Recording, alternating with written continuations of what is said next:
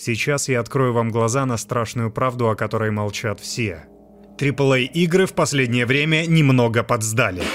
Не может быть! Уже не говоря о квадрипл играх, они как будто бы забыли лицо своего отца. Зато прекрасно себе набросали портрет среднестатистического геймера, и уже под него подбирают проверенные франшизы, проверенные механики, проверенные решения, создавая настолько проверенные, настолько усредненные, настолько средние игры, насколько это вообще возможно.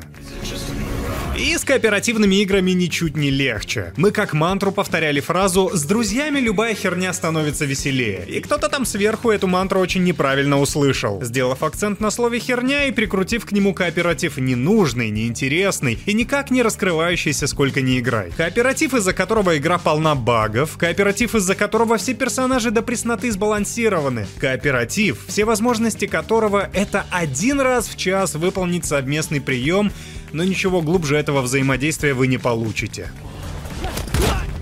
И в то же время бюджетный и инди-сектора тащат жанр на своих плечах. Пару лет назад всех покорила фазмофобия, собранная на коленке, а в прошлом году ее успех повторила Little Company, весь секрет обеих в остроумно построенном взаимодействии между игроками. Отличная командная работа была организована в Deep Rock Galactic, а Ready or Not сплотила вокруг себя любителей пострелять в тесной компании. Operation Tango... Я просто думаю, что мы мало говорим об Operation Tango.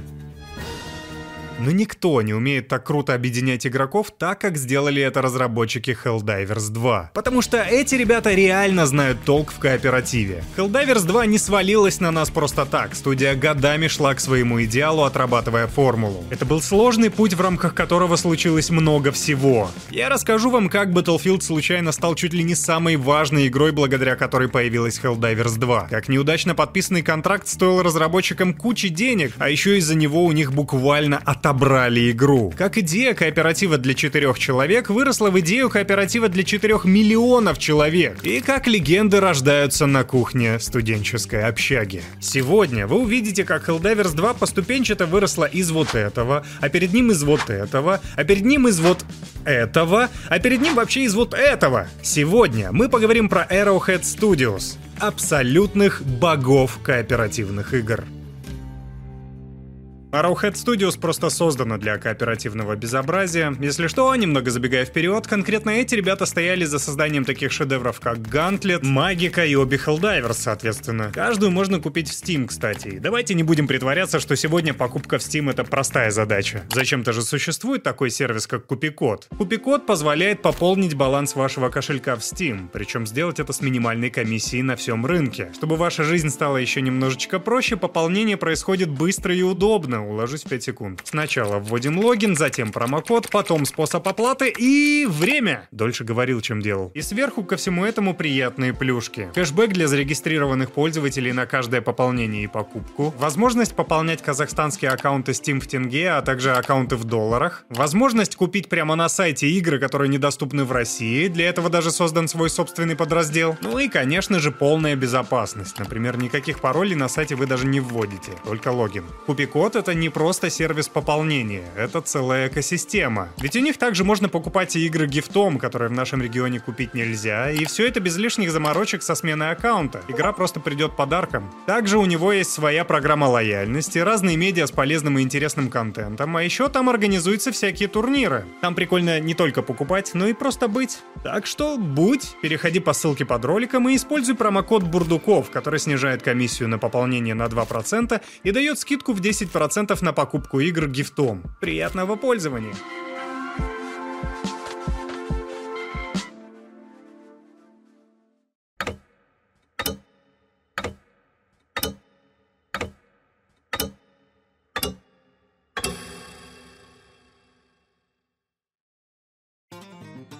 Большая и длинная история Helldivers начинается с этого. Даже, наверное, вот с этого. Знакомьтесь, Йохан Пилстед, любитель фэнтези, настольных игр и ДНД, который пошел в колледж на специальность разработчика игр. Сюда его привела любовь к Half-Life. Увлеченный пацан оставил в игре многие часы, но даже еще больше времени он потратил на моды. Искал их, играл в них, создавал их. Причем успел отметиться в достаточно известных штуках. Например, когда ему было 15-17, он был в команде, разрабатывающей Day of Defeat, мультиплеерный мод про воюющих солдат солдат Второй мировой. Но Шило в нужном месте не позволило ему досидеть до конца проекта, и он перепрыгнул в другую команду, ту, которая делала Natural Selection, где морпехи воюют против жуков, выстраивая оборону из защитных построек. Выглядит да более демократично, не находите? Впрочем, и там Пилстед тоже не задержался. Учеба съедала много времени. Но вообще-то напоминаю, что учился он на гейм-девелопменте, так что разработка в какой-то момент догнала его сама. В 2008 году в его колледже с презентацией выступила команда Swedish Game Awards. Это такой конкурс разработчиков игр, куда претенденты выставляют прототипы своих проектов на суд жюри, а победитель уносит домой 4000 долларов и некоторое количество общественной узнаваемости. У Пилстеда и его друга Эмиля щелкнуло. Нам нужно... Сделать игру. Ну, конечно, нам нужно... Сделать игру. Говорят, все великие истории начинаются в гараже родительского дома. Но так бывает только в Америке. В Европе великие истории начинаются на кухне студенческого общежития. Два друга взяли в охапку еще пару друзей и решили сделать лучшую игру на свете. Главный вопрос, само собой, возник первым. А о чем будет лучшая игра на свете? И тогда ведущий разработчик начинает вспоминать все самые важные факты о себе. Итак, я Йохан Пилстед, любитель фэнтези, настольных игр и ДНД. А давайте сделаем фэнтези. Но привычные фэнтези тогда встали уже поперек всем четырем горлам членов команды. Все вот эти вот очки опыта, прокачка, еще магия, которая работает слишком скучно. Есть полоска маны, есть левая кнопка мыши, say hello. Нет, они должны были сделать все иначе. Чтобы игра опиралась на знакомые вещи вроде «Властелина колец», но хорошенько выстебывала все клише. Чтобы магия реально ощущалась как магия, а не как заряженные стихийными патронами посохи. А еще, чтобы играть можно было бы вчетвером, потому что, по мнению Пилстеда, уж больно мало кооперативных игр на тот момент увидела свет. А хороших так и вообще. Так и получился прототип игры, который все мы в будущем узнаем как Мэджика но при этом в том виде, в котором мы ее в будущем знать не будем. Во-первых, тогда она была 2D, пиксель-арт еще не приелся, да и в разработке был попроще, так что выглядело все как-то вот так. Во-вторых, механика магии в ранней версии сильно отличалась от финальной. Задумка была следующей. Это должно вызывать у игрока ощущение, будто он укращает тайны энергии мира, а не просто нажимает кнопку, истощая безликую полоску маны. А какая игра заставляла действительно учиться магии, а не просто спамить кнопки? Ну, наверное, в качестве примера бы неплохо подошел Гарри Поттер. Или даже кое-что получше. Аркс Фаталис, где магию нужно было не просто кастовать, а прям рисовать ручками. В нашем случае стиками. Первые версии Мэджика заставляли тебя аккуратно выводить заклинание, прежде чем применить его в сторону противника. Мучительно долго. Как бы то ни было, этот странный прототип был собран, и вместе с ним подросшая до 8 человек команда отправилась на Swedish Game Awards 2008. Они были абсолютно уверены в том, что возьмут номинацию «Самая инновационная игра». И когда наконец объявили победителей, команда пролетела мимо, отдав первенство другому проекту. Минималистичному платформеру, где надо провести через уровень птичью личность, решая головоломки. Такой поворот почти целиком уничтожил боевой дух команды и их веру в себя. Пока вдруг следующей номинации не объявили игру года, и они не взяли главный приз. Årets spel är Magica.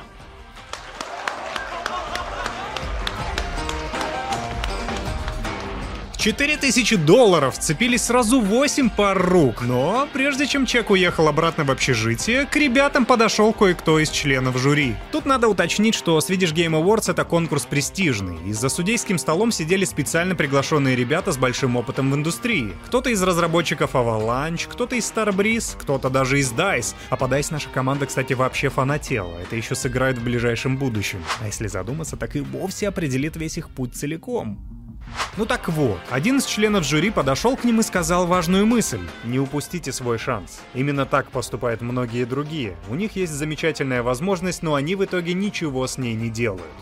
И Пилстед прислушался. Мы ни за что не станем одними из таких. Когда мы вернемся назад, мы плотно сядем за игру, доделаем ее, запустим в Steam и наконец... Мне ничего не сделали. Они просто продолжили учебу в колледже, быстро подзабив на прототип Мэджики. Пока не прошло 6 месяцев, и Пилстед не ворвался к ребятам с вопросом Какого черта? Как это произошло? Как мы позволили себе упустить шанс? Ребята поддержали его, многие уже хотели делать реальные видеоигры. Они устали просто слушать скучные не особо полезные лекции, им нужна была практика практика. Тогда они решились на отчаянный шаг и пошли к декану университета с вопросом. Мы хотим покинуть колледж и основать свою компанию, чтобы разрабатывать видеоигры. Декан их обезоружил. Вместо ожидаемого сопротивления он просто ответил «Конечно, делайте». И ребята ушли из его кабинета, благословленные на свершение. Тогда они пошли к консультанту по вопросам карьеры, и тот тоже такой «Конечно, бросайте, займитесь карьерой своей мечты». Ну, в общем, им не оставили вариантов, кроме как досрочно закончить учебу, арендовать помещение побольше на территории кампуса и развернуть там штаб-квартиру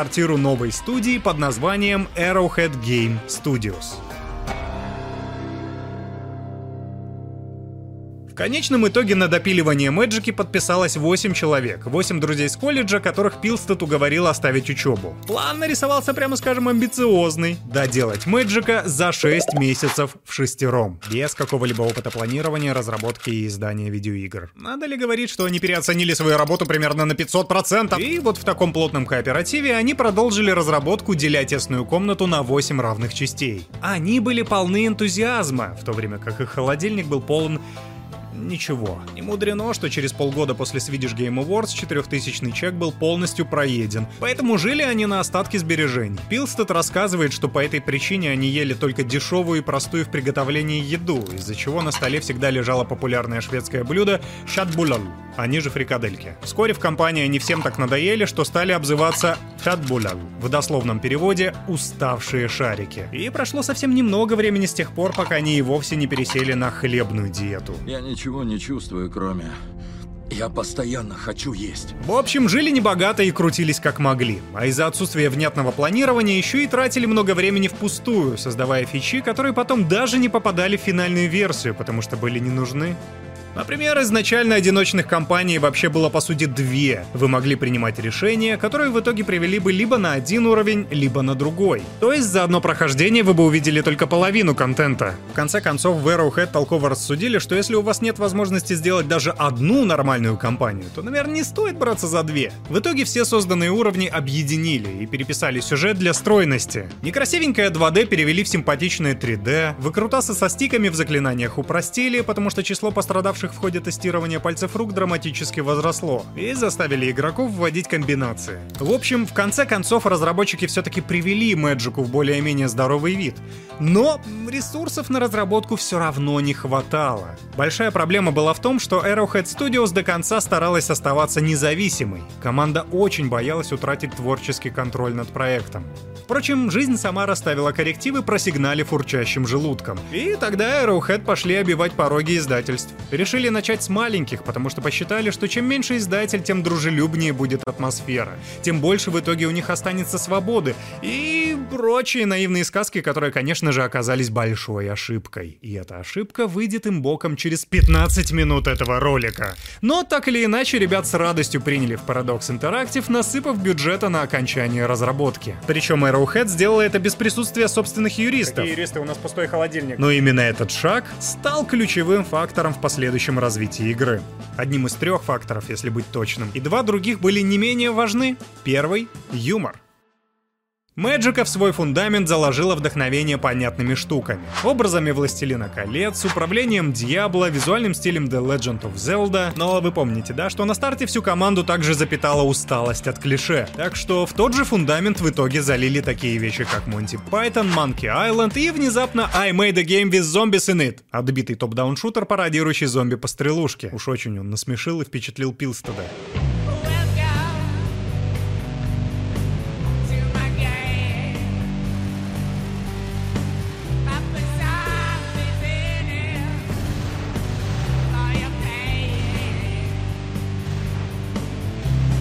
Все для того, чтобы Мэджика в итоге не просто воплощала классические фэнтези, а выстебывала их. И тут какое дело? Преимущество разработки игр на кухне с друзьями заключается в том, что вы постоянно ржете. Такие прелести жизни, как личное пространство, рабочая этика и профессиональные отношения оставьте занудной корпоративной культуре. Если кому-то в голову пришел анекдот, его услышит весь офис. Все восемь коллег. Внимание! Анекдот. И вот многие интересные находки в Мэджика рождались из тупых шуток. Типа, а давайте всех животных, кроме мертвого лося, сделаем деревянными игрушками. Зачем-то. Или вот одного из разработчиков попросили придумать вымышленный язык в духе The Legend of Zelda. Он не совсем точно усвоил задачу и наболтал всем персонажам отбитую тарабарщину. Коллеги дружно поржали и решили оставить как фичу, а в самом офисе еще и завелся собственный сленг. Например, когда кто-то хочет кофе, он совершенно легитимно может заявить «Бананер!» Или вот любят, значит, разработчики студию DICE, о чем я сказал чуть раньше. Очень любят, прям не стесняются своих прямых отсылок.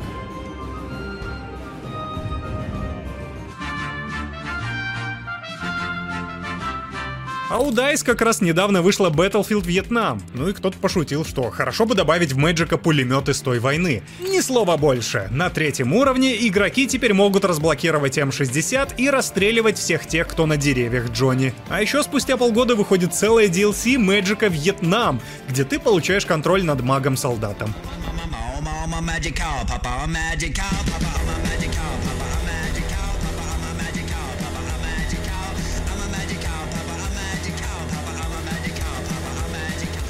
Короче, в Arrowhead каждая шутка может стать штукой. И даже если шутка будет понятна только двум с половиной друидам, вроде вот этой вот отсылки на комедийную музыкальную группу, Uh, we're big Lonely Island fans.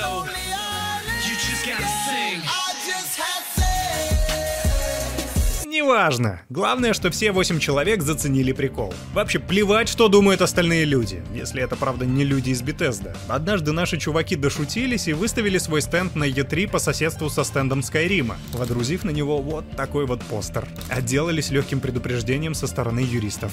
И вот такой подход открывает второй фактор в развитии игры. Здоровый пофигизм. В Arrowhead, как вы могли бы заметить, работали не очень опытные товарищи. Они не могли грамотно составить план разработки, не изучали рынок, не проводили тестирование. Если что-то казалось им смешным, они лепили это в игру. Если что-то казалось веселым, пытались реализовать.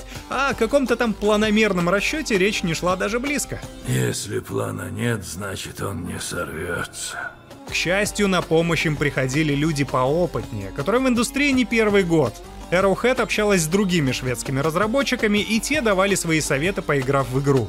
Много советов. Какие контрольные точки? Пишите ручные сохранения. Нет уровней сложности? Введите. Почему нельзя отключить Friendly Fire? Добавьте переключатель. Почему заклинания каждый раз кастуются заново? Сделайте горячие клавиши для уже прочитанных заклинаний. Почему все элементы и заклинания доступны сразу? Как люди сориентируются в таком многообразии в самом начале игры? Как люди ощутят чувство прогрессии в самом конце? Поменяйте, поменяйте, поменяйте здесь все.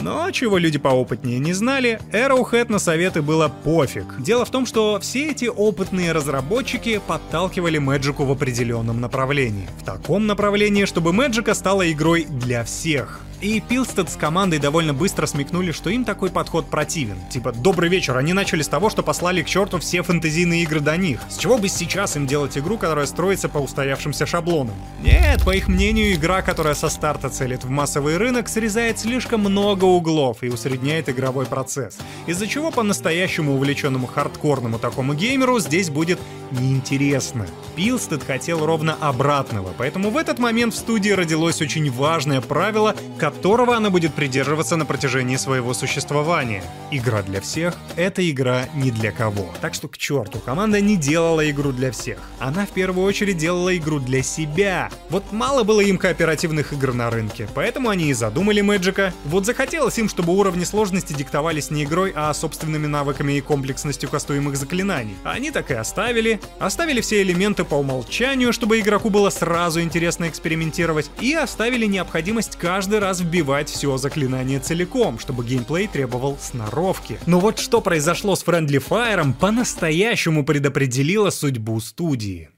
Итак, где-то ближе к финалу разработчики почувствовали, как очередная версия игры стала скучнее, и они решили вернуться к истокам. А что делало игру веселой изначально? Они закопались в изучение первого прототипа и обнаружили, что в нем гораздо чаще случайно убивали друг друга.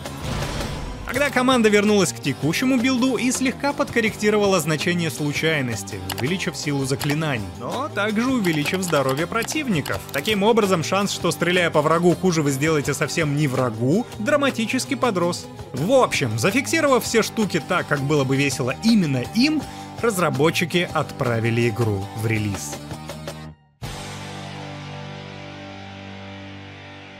Уже на старте Мэджика навела шума в мире инди-игр. Игроки с большим кайфом пустились в веселое приключение под руководством Влада совершенно точно не вампира, подхихекивая над шуточками и пасхалками в адрес других известных франшиз и испытывая на прочность местную систему заклинаний. Типа, окей, лед морозит воду, вода тушит огонь, а электричество хорошо взаимодействует с водой. Это интуитивно. Ну а вот остальная магия разведывалась с околодетским восторгом. Типа, камень плюс огонь равно фаербол.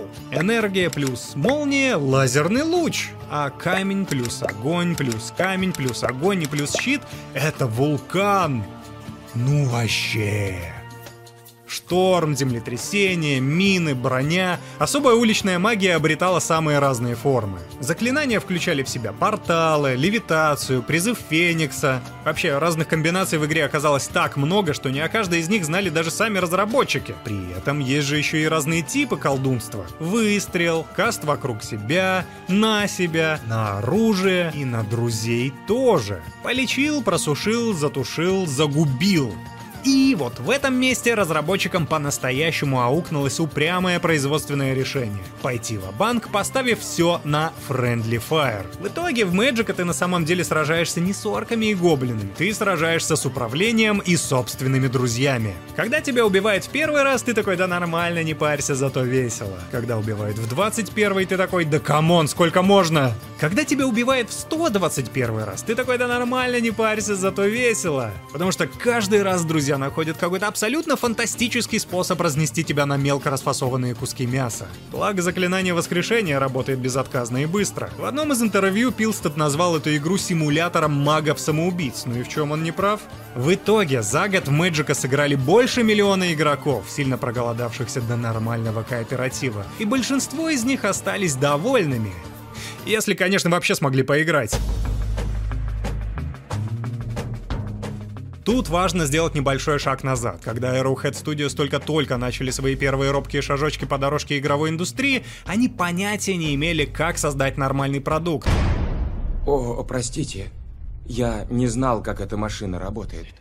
Поэтому, хотя они и планировали оставаться сильными и независимыми, неисповедимые пути привели их к издателю. Парадокс же, в свою очередь, уже внесли коррективы в работу и заставили Arrowhead составить план, обозначив конкретные сроки, которые неоднократно были сорваны неопытными студентами. Игра была перенесена однажды, игра была перенесена дважды, была перенесена трижды. Чтобы не отвалиться в четвертый раз и окончательно не испортить отношения с издателем и игроками, им пришлось проделать ровно пять вещей урезать количество контента, сократить время на работу над каждой задачей, кранчить, кранчить и кранчить. Но даже с учетом кранча и переноса всех сроков, тестирование в сделку не входило. Поэтому то, что случилось с релизом, отлично рифмуется с происходящим на экране. Команда активно сдавала огонь по своим, выпустив очевидно не готовый продукт. Мэджика была полна багов, постоянно вылетала, а неткод был преступлением с отягчающими обстоятельствами против комфортной игры. Более того, Мэджика даже не на всех устройствах запускалась, хоть своим графоном ну вообще не подавала давала виду, что системки у нее завышены. И вот тут-то Arrowhead проявила одно из своих лучших качеств. Она бросает проверку на взаимодействие с комьюнити и выкидывает критический успех. Как только игра уходит в релиз, разработчики тут же считывают фидбэк от пользователей. Они горят со стыда и от обиды, что недостаток полировки может погубить все, над чем они работали два с половиной года. Они набираются сил, терпения и нескольких упаковок уставших шариков и отправляются докранчивать игру фиксами. На протяжении двух недель с момента выхода выхода Мэджика Arrowhead Studios выпускала патчи каждый божий день. Каждый! Вместо того, чтобы выпустить один большой фикс в конце месяца, они решили выкатывать критическое количество исправлений ежедневно, чтобы постепенно делать пользовательский опыт все лучше и лучше. И ежедневно отчитывались об этом на форумах. Там прям живая хроника. Мы будем следить за вашей реакцией и обновлять игру как можно чаще. Дайте знать, если патч помог. Мы по-прежнему стремимся исправить все, что сломалось. Мы видим гораздо меньше сообщений сообщения о багах в игре. Последний патч устранил кучу ошибок, и мы рады сообщить, что получаем гораздо меньше отчетов об ошибках. Но это не значит, что мы закончили. Короче, разработчики Arrowhead одной стрелой пронзили много зайцев. Показали, что им не плевать, что они внимательно следят за мнением игроков, и что они могут исправиться и сделать ваш опыт максимально комфортным. Любой ценой. Канонада патчи действительно смогла поправить игру, но не добавила еще кучу всего, что Arrowhead планировала добавить. На помощь пришли DLC, и вот они уже ввели в Magic новые скинчики, новые испытания и PvP режим. Полноценные аддоны открывали игрокам новые карты в духе Лавкрафта и Castlevania, но, во-первых, не все эти дополнения делала сама Arrowhead. На помощь пришла другая парадоксовская студия, Pieces Interactive. И так как там работали новички даже более зеленые, все их нововведения игроки восприняли в штыки, накидав в основном отрицательных отзывов. Но даже то, что придумала сама Arrowhead, не раскрыла внутренний потенциал всех задумок.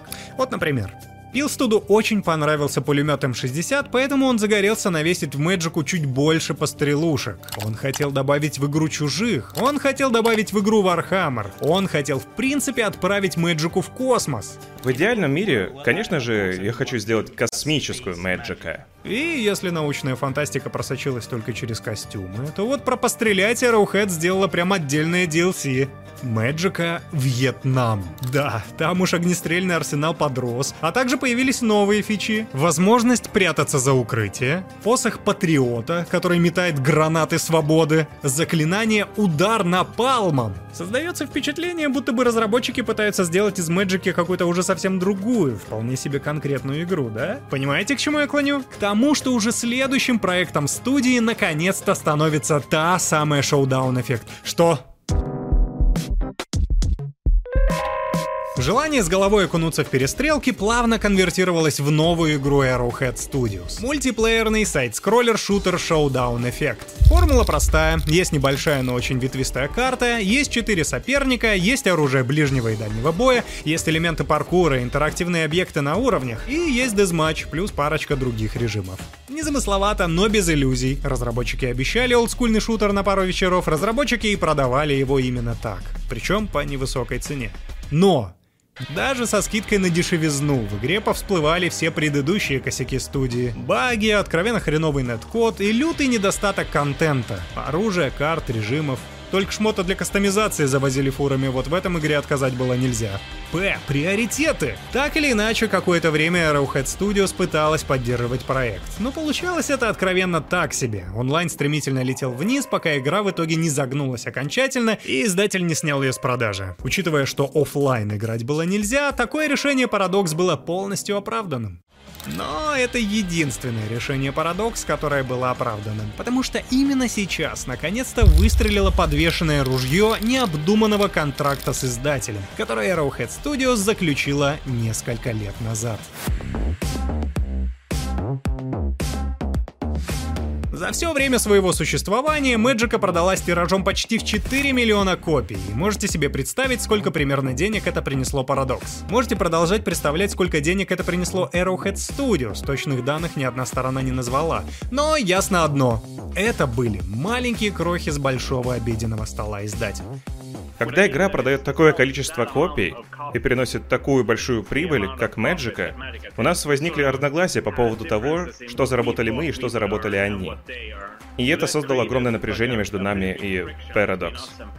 Сами, впрочем, виноваты, с парадокса взятки гладкие. Arrowhead была молодой и неопытной, заключая эту сделку, и не посмотрела между строк. Но, конечно же, чувство, которое испытали ребята, это обида ебаная, когда ты раскопал золотой рудник своими руками, однако вынужден отгрузить всю свою долю государству с претензией на землю. Но, даже несмотря на это, больше всего Arrowhead всем составом хотела одного разработать сиквел Мэджика. Было бы очень глупо не выпустить продолжение. И, конечно, мы хотим сделать сиквел. Если сиквел и случится, то его хотим сделать мы. Да, но правда в том, что мелким шрифтом в том же контракте было подписано, что всеми правами на Мэджика обладает именно Paradox. И когда Arrowhead попросили более выгодных условий для разработки Мэджика 2, Paradox такие «Мы внимательно рассмотрим ваше предложение и обязательно придем к взаимовыгодному соглашению». Nein! Nein!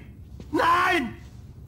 В итоге парадоксы просто забрали у Arrowhead Magic и знаете кому отдали? Знаете, знаете? Студии Pieces в основном отрицательная Interactive. Та обошлась со всеми полимерами вполне предсказуемо, после чего Paradox попыталась додоить франшизу, запилив с ней свою версию Доты. Неудачно. И на этом история серии Magic подошла к концу. По играм Arrowhead можно бы предположить, что разработчики те еще мазохисты. Но даже они не стали доигрывать последний концерт на Титанике, а взяли шлюпку и поплыли искать нового издателя. И нашли сразу двух. После расставания с Paradox, студия решила взять на себя два проекта сразу, принять серьезный вызов и доказать себе и остальным, что порох там еще есть. Для этого пришлось слегка увеличиться в размерах, и под угрозу попала та самая ламповость, в атмосфере которой так комфортно прорастали предыдущие проекты. И тогда студия предприняла еще один шаг — поделиться пополам, чтобы за каждый из проектов отвечала своя команда. Это также позволило сохранить ту самую ламповость, по сути, визитную карточку работы в Arrowhead Studios. Так мы и расширяемся, и разделяем студии в то же время. Мы как бы сохраняем тот же размер. В конце дня мы просто рады возможности работать в маленькой команде. Так просто проще коммуницировать. И первыми свои кошельки для команды открыла студия Warner Brothers. Пилстед боялся, что с большим издателем будет гораздо больше проблем, чем с маленьким. Свободы для творчества станет все меньше, а вместо интересующих их проектов им всучат какой-нибудь ремейк очередной очень старой игры. Так и случилось. Warner Brothers сходу же предложили им взяться за ремейк Gauntlet, старенькой аркады про похождение четырех персонажей — воина, мага, валькирии и эльфа. А неожиданный твист заключался в том, что они обожали Gauntlet. Пилстед признавался, что именно эта игра среди прочих вдохновила команду на создание Magic, как одна из самых первых крепких кооперативных игр в принципе. Поэтому Arrowhead с большим удовольствием взялась за свою версию излюбленной аркады. У студии в итоге получился крепенький Dungeon Crawler, чья задача была не переизобретать оригинал с нуля, а просто попытаться дать игрокам тот же опыт, что и в 80-е годы, но с поправкой на время. Геймплей за каждого персонажа значительно отличался. Эльф хорошо работал издалека, воин наносил большой урон вблизи, валькирия лучше всего урон впитывала, а волшебник комбинировал стихии для всяких изобретательных атак в стиле Мэджика но все-таки не на уровне Мэджика. И вообще, из-за приверженности классическому вайбу игра пострадала от нехватки оригинальности. Геймплей превращался в бесконечное кромсание монстров, где один уровень настолько плавно перетекал в другой, что вы вообще даже не видели разницу между ними. Люди уставали от однообразия. Притвориться, что 30 лет с момента выхода первой игры словно бы и не было, у Arrowhead не получилось. Да и вообще, студия, которая запомнилась своими инновационными решениями, пожалуй, должна была бы продолжать работать с инновационными решениями. А она и продолжала. В другой игре, которая как раз в тот же момент разрабатывалась параллельно.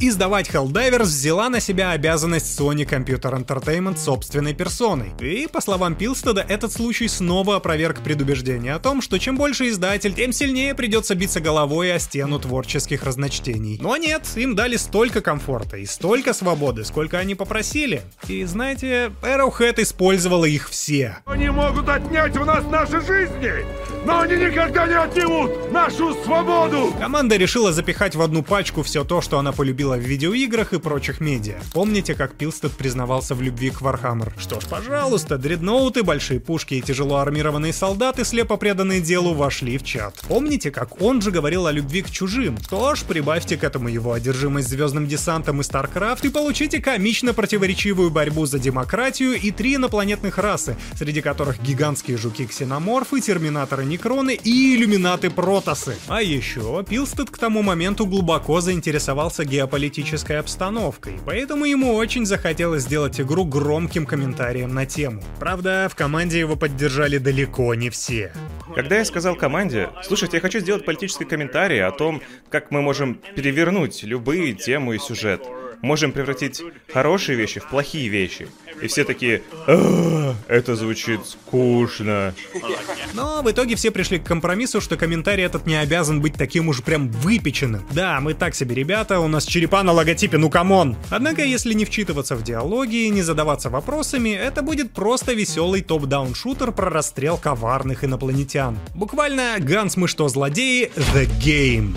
И это продолжение все того же чувства юмора, что зародилось в Мэджике Мэджика. Радикальный и неприкрытый степ на какой-то своей волне. Без оглядки на то, а поймет ли вообще кто-то этот юмор или нет. Нам нравится, остальное не важно. И это касается вообще всего, что происходит в Helldivers. Вы прям видите, откуда растут корни каждого решения. Пулеметы автоматы в Мэджика, ну вот теперь у нас натуральный звездный склад с вундервафлями любого калибра. Использование укрытий прямиком из дополнения про Вьетнам. Гранаты свободы оттуда же. Название у них, конечно, иное, но цель та же. Нести демократию во все враждебные миры. Ну и про удар напалмом тут, конечно же, не забыли.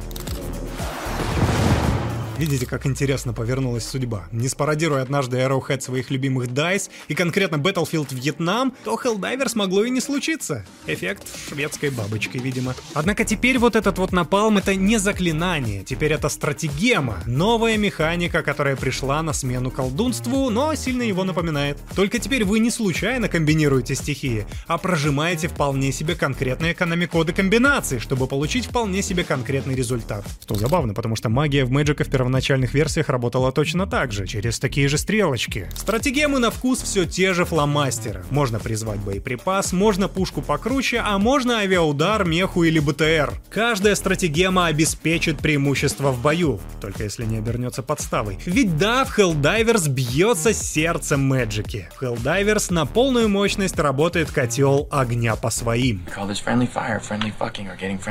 Промахнулся с поставкой, раздавил друга. Встал на линии огня у собственной турели, до свидания. Активировал бомбу, не рассчитав радиус поражения, ты хорошо послужил своей родине, солдат, но твоя замена уже в пути. Товарищей можно поджечь, столкнуть, растоптать. Их жизнь зачастую гораздо сильнее зависит от тебя, чем от них самих. Если Magic Пилстед назвал симулятором самоубийств магов, то Helldivers, по его же словам, стал симулятором самоубийств солдат. И окей, шутки, прописанные в сценарии, это забавно. Но шутки, которые становятся результатом геймплея, это разъеб... А все потому, что ребята из Arrowhead просто хотели сделать хорошее кооперативное развлечение. Сначала они провернули это с Мэджика, а теперь повторили с Helldivers. В одном из интервью Пилстед прокомментировал это так. В играх появилась тенденция все больше уходить в глубокую историю. И, конечно, я люблю эти игры. Но иногда я просто хочу вернуться к основам и просто поржать со своим приятелем на диване.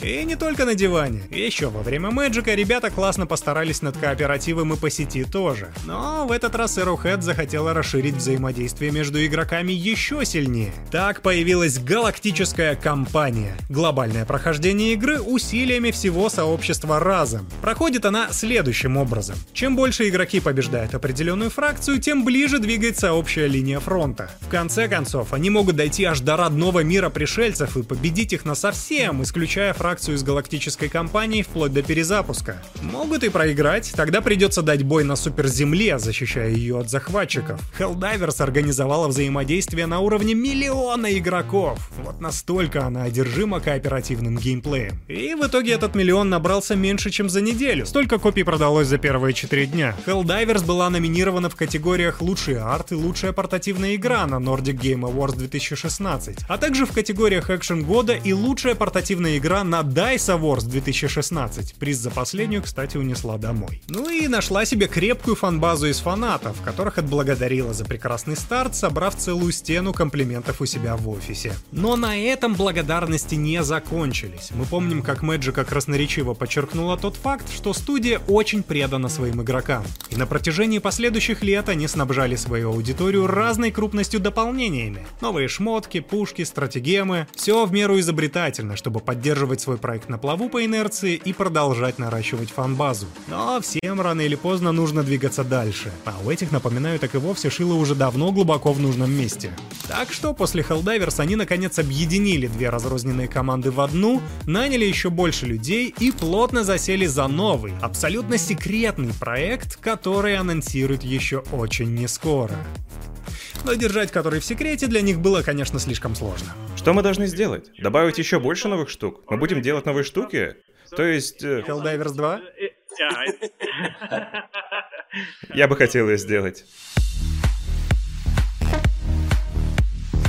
За последующие несколько лет от Arrowhead не было ни слуху, ни духу. Все, что было известно, что студия начинает активно нанимать сотрудников в штат. И штат разрастался с огромной скоростью. 25, 35, 60. Вся толпа перебралась из провинциального городка в Стокгольм. Офис в самом центре с видом на большое озеро. Да, абсолютно уели тех восьмерых друзей из прошлого, активно устраивающих мозговой штурм под фрикадельки в студенческой общаге. Но а как же, а как же та самая дорогая сердцу пресловутая ламповость? А зашкаливает! Несмотря на то, что Arrowhead нехило разбомбила, новый статус не вскружил ребятам голову, не одурманил разум. Они все так же остались командой комфортно отбитых задротов, которым просто весело проводить время вместе, которым весело вместе играть. Только теперь игры стали помасштабнее. Эти закадыки каждую неделю то идут на пейнтбол, то гоняют в картинг, то устраивают зарубы по вахе, после работы не сваливают домой, а встают с рабочих мест, садятся на диван и смотрят кино или задротят кооператив. Вот настолько им уютно в офисе. Главные лица компании регулярно устраивают тематические вечеринки. Соревнования по доте и Left 4 Dead. Или просто день пива, когда в холодильнике ждет несколько упаковок темного пенного. И брать можно столько, сколько влезет. Их блог, честно говоря, больше похож на fancy Инстаграм. И между нами я хочу стать ими, когда вырасту. Или врасти обратно, чтобы хотя бы попробовать вырасти в них. Все члены коллектива называют друг друга друзьями, называют друг друга семьей. И кто-то, конечно, может возразить, что это дешевый рекламный ход. Ой, да иди в жопу, выдуманный мною скептик. Они пекут на работе печенье в форме логотипа Helldivers. Что тебе еще надо? Но если кто-то из сотрудников семью покидает... Никогда не вставай на сторону тех, кто идет против семьи. Да не, если кто-то уходит, то его с почестями провожают на прощальной вечеринке, хотя и не обещают по нему не грустить. И вы сейчас задаетесь вопросом, а что этот блогер мне вообще лепит про красивую жизнь? Мы тут вроде бы пришли поговорить про неких богов кооператива. Вон на афише написано же. Но я вас уверяю, тут одно от другого неотделимо и прилипло намертво. Ребята начинали свой путь с того, что просто веселились на кухне и делали игры, от которых им будет весело. Сейчас кухонька подросла, но принцип тот же. Они плевать хотели на изучение рынка, на тренды, на сверхприбыль. Куда важнее для них просто делать то, что весело им самим. Остальное приложится. И для этого в Arrowhead создана невероятно плодоносная среда. Этой команде просто по кайфу проводить время друг с другом, делать штуки вместе. И кто еще, кроме них, лучше может разобраться в том, как делать игры, где нужно просто по кайфу проводить время друг с другом? Кооперативная природа этого, тот метод, в котором мы работаем вместе как команда, сам по себе похож на очень-очень-очень сложную кооперативную игру. Поэтому не приходится удивляться, когда именно эта компашка задротов спустя 8 лет работы выпускает одну из самых лучших кооперативных игр на свете.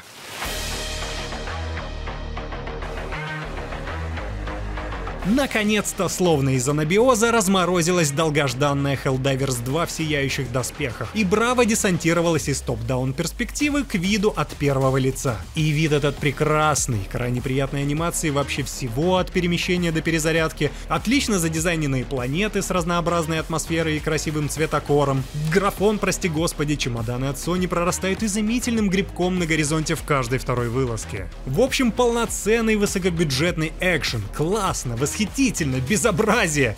Ведь такая камера, залетевшая персонажа за спину, предполагает гораздо большее чувство контроля над ситуацией. Как при таком раскладе заниматься самым важным? Как детишкам теперь самоубиваться на свежем воздухе? Давайте проведем даже прямые параллели. Раньше любой персонаж был танком, неторопливо разворачивающим башню в нужном направлении. И иногда ты начинаешь вести огонь чуть раньше, чем в мушке окажется враг. Возможно, в тот момент там окажется друг. А теперь ты четко знаешь, что там в мушке, потому что видишь это собственными глазами. Да и крутить башкой по сторонам получается быстрее. Раньше призванные стратегемы коварно замешивались в цвета локации и прилетали прямиком со стороны камер игроков. Теперь все приближающиеся дропы торчат огромным столбом света вплоть до неба, на контрасте с которым отслеживается гораздо проще. Раньше игроки были ограничены одним экраном, и даже если вы не с одного дивана а играете по сети, то разделиться друг с другом было нельзя. В тесных рамках одной камеры выпадало много удачных возможностей подстрелить друга или задавить его очередной посылкой с небес. А сейчас можно хоть бы и свалить на разные концы карты.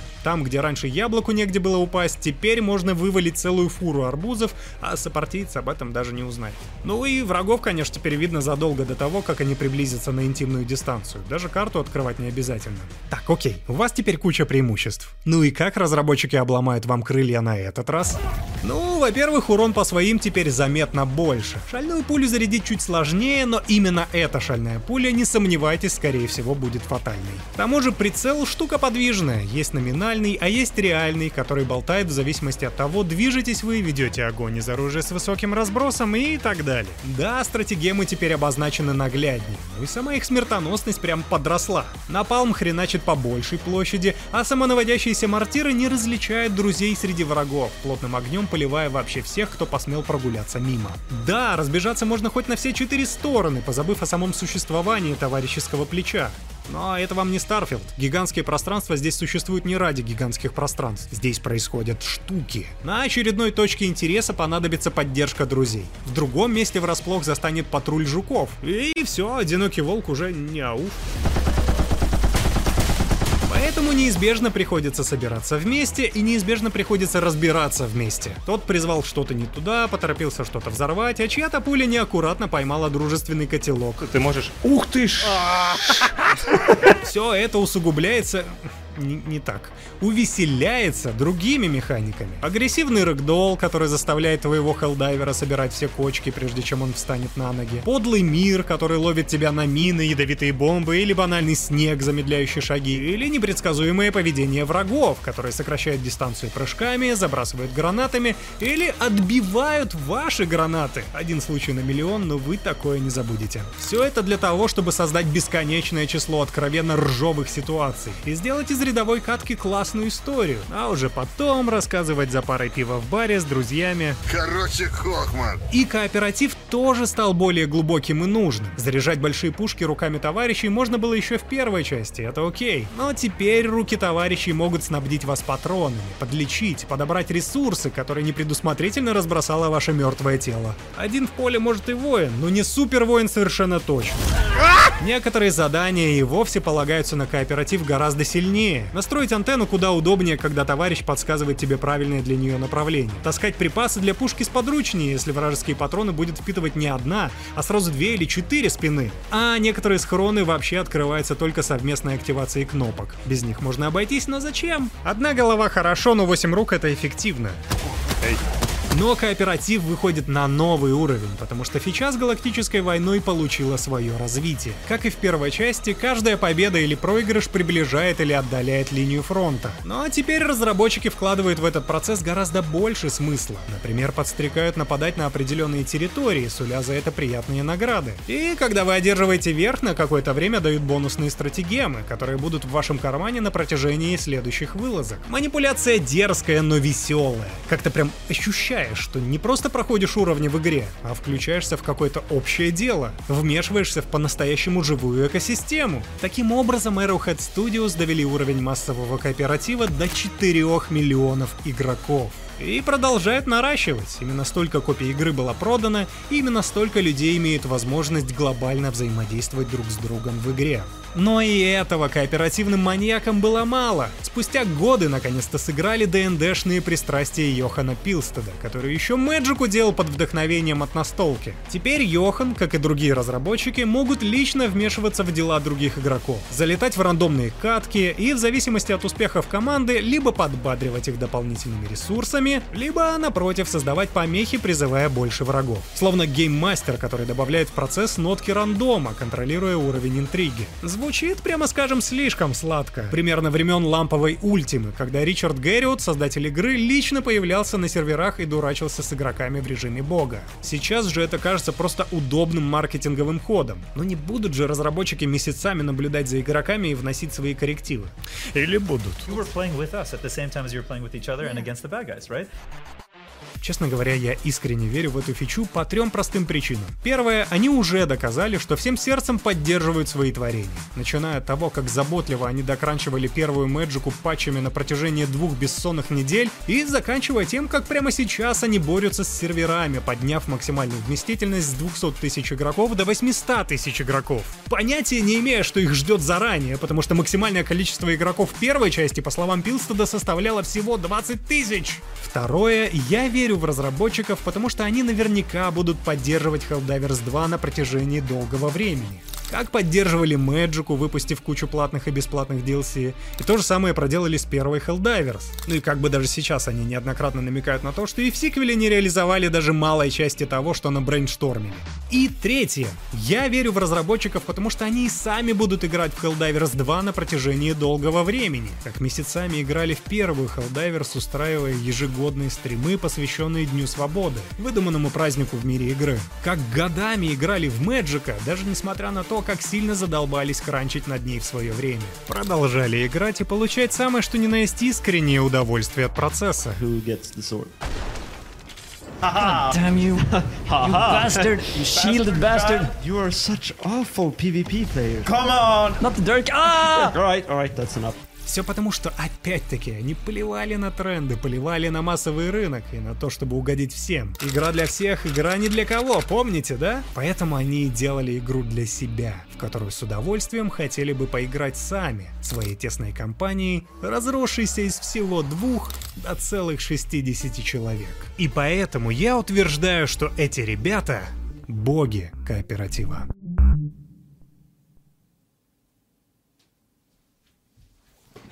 Простите за интригу, просто YouTube не любит, когда вы не досматриваете видео до конца. Кстати, об этом спасибо, что досмотрели это видео до конца. После него у меня осталось много дополнительных материалов, не вошедших в выпуск. И, естественно, они скоро выйдут в регулярной передаче на моем бусте под названием «На десерт». Там я в основном расскажу, почему игра вообще могла не состояться. Это множество причин. Например, как их в самом начале чуть не погубили кранчи. Или вот еще забавная ирония. Если сейчас они выжили благодаря Sony, то в самом начале пути они выжили благодаря Microsoft. Об этом я тоже расскажу. Ну и, конечно же, я расскажу вам о том, почему Helldivers 2 не случилось бы, если бы не Aliens vs Predator. Ну, крючок я закинула, подписываться или нет, решайте сами. Спасибо за просмотр, увидимся в следующем ролике. Кошка пришла. Поддержи меня тоже, поддержите кошку. Тебе тоже спасибо за просмотр. Помогаешь мне, да? Как я вероломно вообще давлю на